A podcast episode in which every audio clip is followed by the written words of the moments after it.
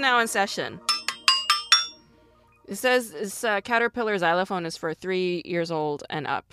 Three years old and up. So if you're younger than three, you should not be playing with this. If you're two and a half years old and if you're caught playing with this, they will come and get you. I was driving by uh, Cartoon Network up in Burbank. So like I was I was in Burbank. I was at AMC to see the new Barbie movie, and I was driving by Cartoon Network Studios, and I was just thinking like, wow, I would love to be there. You know, I would love to be part of Cartoon Network at some point. You know, there's a very famous um, animator who works a lot for Cartoon Network. His uh, name slips my mind. I think it's like Nelson Park or something. Nelson Kim. Anyway, he's very famous. He's a cartoonist, animator, and a business owner. And what a lot of people around the world do not know is that all of the hit animated shows that you have in the United States were all hand drawn by Koreans. Yeah, this is just something that people don't know. The Simpsons, been on air for over 30 years. All of it was hand drawn by Koreans. All of it. Family Guy, hand drawn by Koreans. Bob's Burgers, hand drawn by Koreans. SpongeBob SquarePants, hand drawn by Koreans. I remember specifically in the first season of SpongeBob SquarePants, there's a scene where SpongeBob Oh, it's the pizza one. Remember when SpongeBob and Squidward are like asked to deliver a pizza? and Squidward tells SpongeBob to drive, even though SpongeBob doesn't have his license yet. And Squidward's like, put it in reverse. Yeah, back it up. And SpongeBob looks at the the uh, the gears, and he's like not sure like uh where to shift it. And then Korean appears. It's like go forwards, go backwards meaning SpongeBob can't read Korean, so that's like the foreign language that's there. But it's like that was in there because Koreans are animating it, so they could write whatever language they want in there, and they chose Korean. I thought that was fascinating.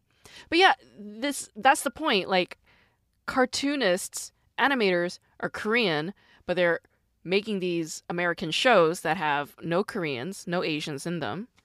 King of the Hill, also animated by Koreans. Batman, fucking Superman, any of these animated shows like X-Men, S- Spider-Man, all these animated kids shows, they were anim- oh my god, Adventure Time, animated by Koreans. So you get the point. A lot of these Cartoon Network shows were animated by Koreans, and I would at one point like to voice a character for Cartoon Network. Like I don't want just Koreans doing the labor of just reprinting whatever ideas that American producers and writers have. No, like I'd like to actually voice a character. That's the dream. That's the goal. Yes. So anyway, I was driving by Cartoon Network and I was just thinking about that. I was like, I'd like to work for their company at some point. I saw the new Barbie movie this evening and I have to say it was quite an experience. I mean, I wore pink. There's a new top that I bought. It says Gucci. Yeah, it's like a knockoff of Gucci made by Koreans in Korea. Yeah, it says Gucci because uh, Disney and Gucci would never collaborate. And if they do, then they would only do it in this way by promoting Gucci and not Gucci. Also, like you know, Mickey Mouse's face is on it, so why isn't it? Why isn't it Disney? Isn't that weird? Maybe they don't need to. Mickey Mouse's face is everything. They already know it's Disney. Anyway, I went to see the new Barbie movie. Everybody was dressed in pink. It was packed out. Theater was packed out. And the most fascinating thing about watching Barbie in theaters is listening to all the white men, straight white men in the theater moan and groan and comment throughout the movie. Because the film does explore gender politics in a very deep way. And a lot of these dudes are like not caught up in the discourse. So when they're watching it, like they're getting confused. and so they have to talk about it. It's like very uh, uh, I, like it took me it took everything in me to not tell them off and be like, "Can you please shut the fuck up?" Like it took me everything. But whatever, they're having experience, and for that reason, I do praise Greta Gerwig because in all of her movies, uh, maybe not all, but definitely in Little Women, and definitely in this, in the Barbie film, there are these wonderful monologues where where the woman's perspective is told and it's true and it's real and it's gushing and moving and bloody and earthy. I love it. I love it. Greta Gerwig is so good at that. So praise G- Greta Gerwig for that. Today I'll be talking about the show See You in My 19th Life, which is a very interesting Netflix series starring Shin Hye-sun and An Bo-hyun. An Bo-hyun we've all known as the villain in Itaewon Class, and he was a very good performer. And Shin Hye-sun, of course, we know from a bunch of K-dramas, but perhaps her most well-known series is uh, Mr. Queen which I still love. I'm still like shocked that I put that off for so long because it was like a highly entertaining show. The show is based on a webtoon called See You in My 19th Life, written by Yi Hye, and it was written by Choi Young Rim. And this show was actually directed by a woman. Yi Na Jung is the director of this series, and the show is really weird. It is out there. It is zany and weird and colorful. And when I look at this director's filmography, it kind of makes sense. So she directed Oh My Venus, which I don't think I uh, covered here on this podcast, so I will eventually. Oh My Venus. And she also directed Love Alarm, which I could not watch. I was like, there's no way I'm going to watch this show.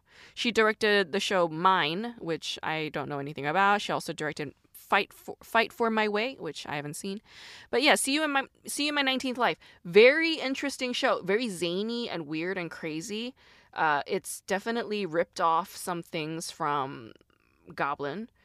But you know, like Goblin is just the standard go-to, like default, almost like boilerplate show for anything that's like fantasy and past life related now.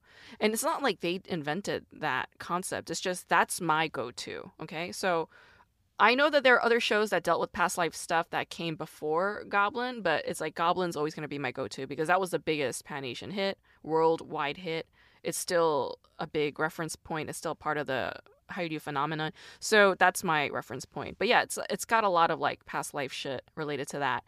And recently I've been thinking about past life, like these pa- the past life concept um, tied to Hinduism, Buddhism and why? Why is past life stuff mentioned in korean dramas? Why is this part of the exploration? And what is the bigger significance and meaning behind it? And what i'm finding is that past life for me my interpretation of it is it has everything to do with this current life and the people from our past or the past events that keep replaying inside our memories clear as day for trauma survivors like myself right and what is the point of continuing to remember one's past life? What purpose does it serve?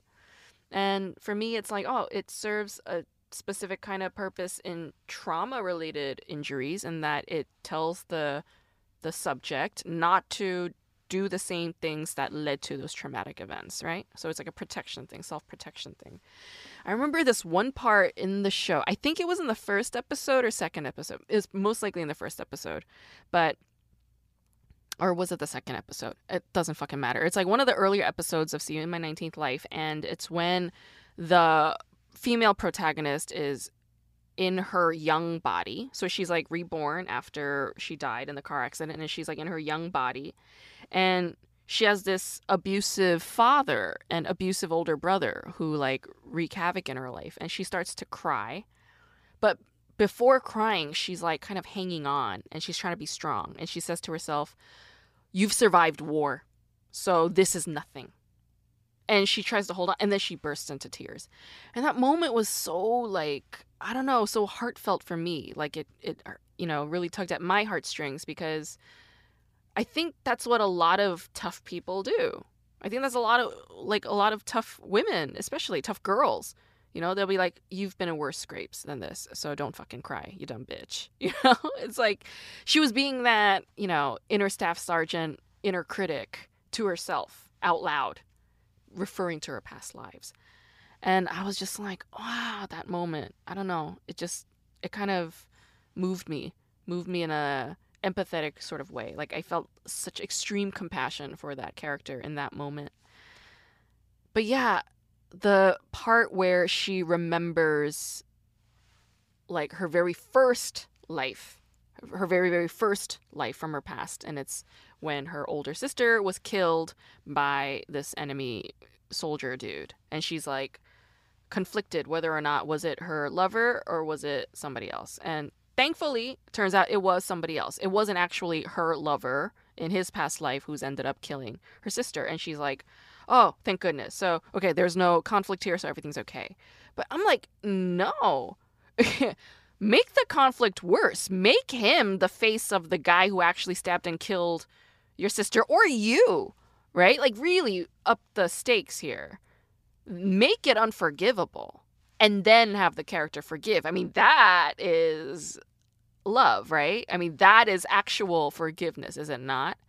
I felt like the series made the that conundrum a little bit too easy to resolve.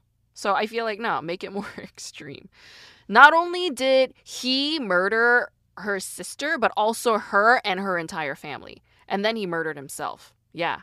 Oh my gosh, yeah. Bring the stakes like all the way up. I thought the show was so strange in how plastic and unrealistic and unrelatable the male characters were. None of the male characters seemed like believable characters. They all seemed outrageous. They all seemed unbelievable. Female characters, too. Female characters were just as unbelievable and outrageous. Nobody in this show felt like an actual human being. They all felt like characters of a cartoon that were made into a real life show, like a live action animate. No, not animated, live action K drama series. That's what ended up happening.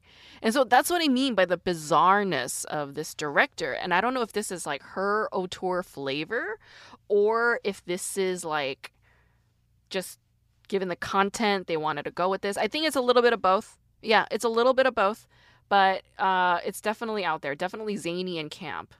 But yeah, this question of why past lives? Why are we exploring past lives?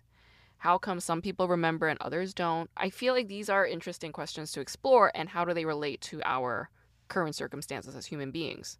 I feel like that's very, very relevant.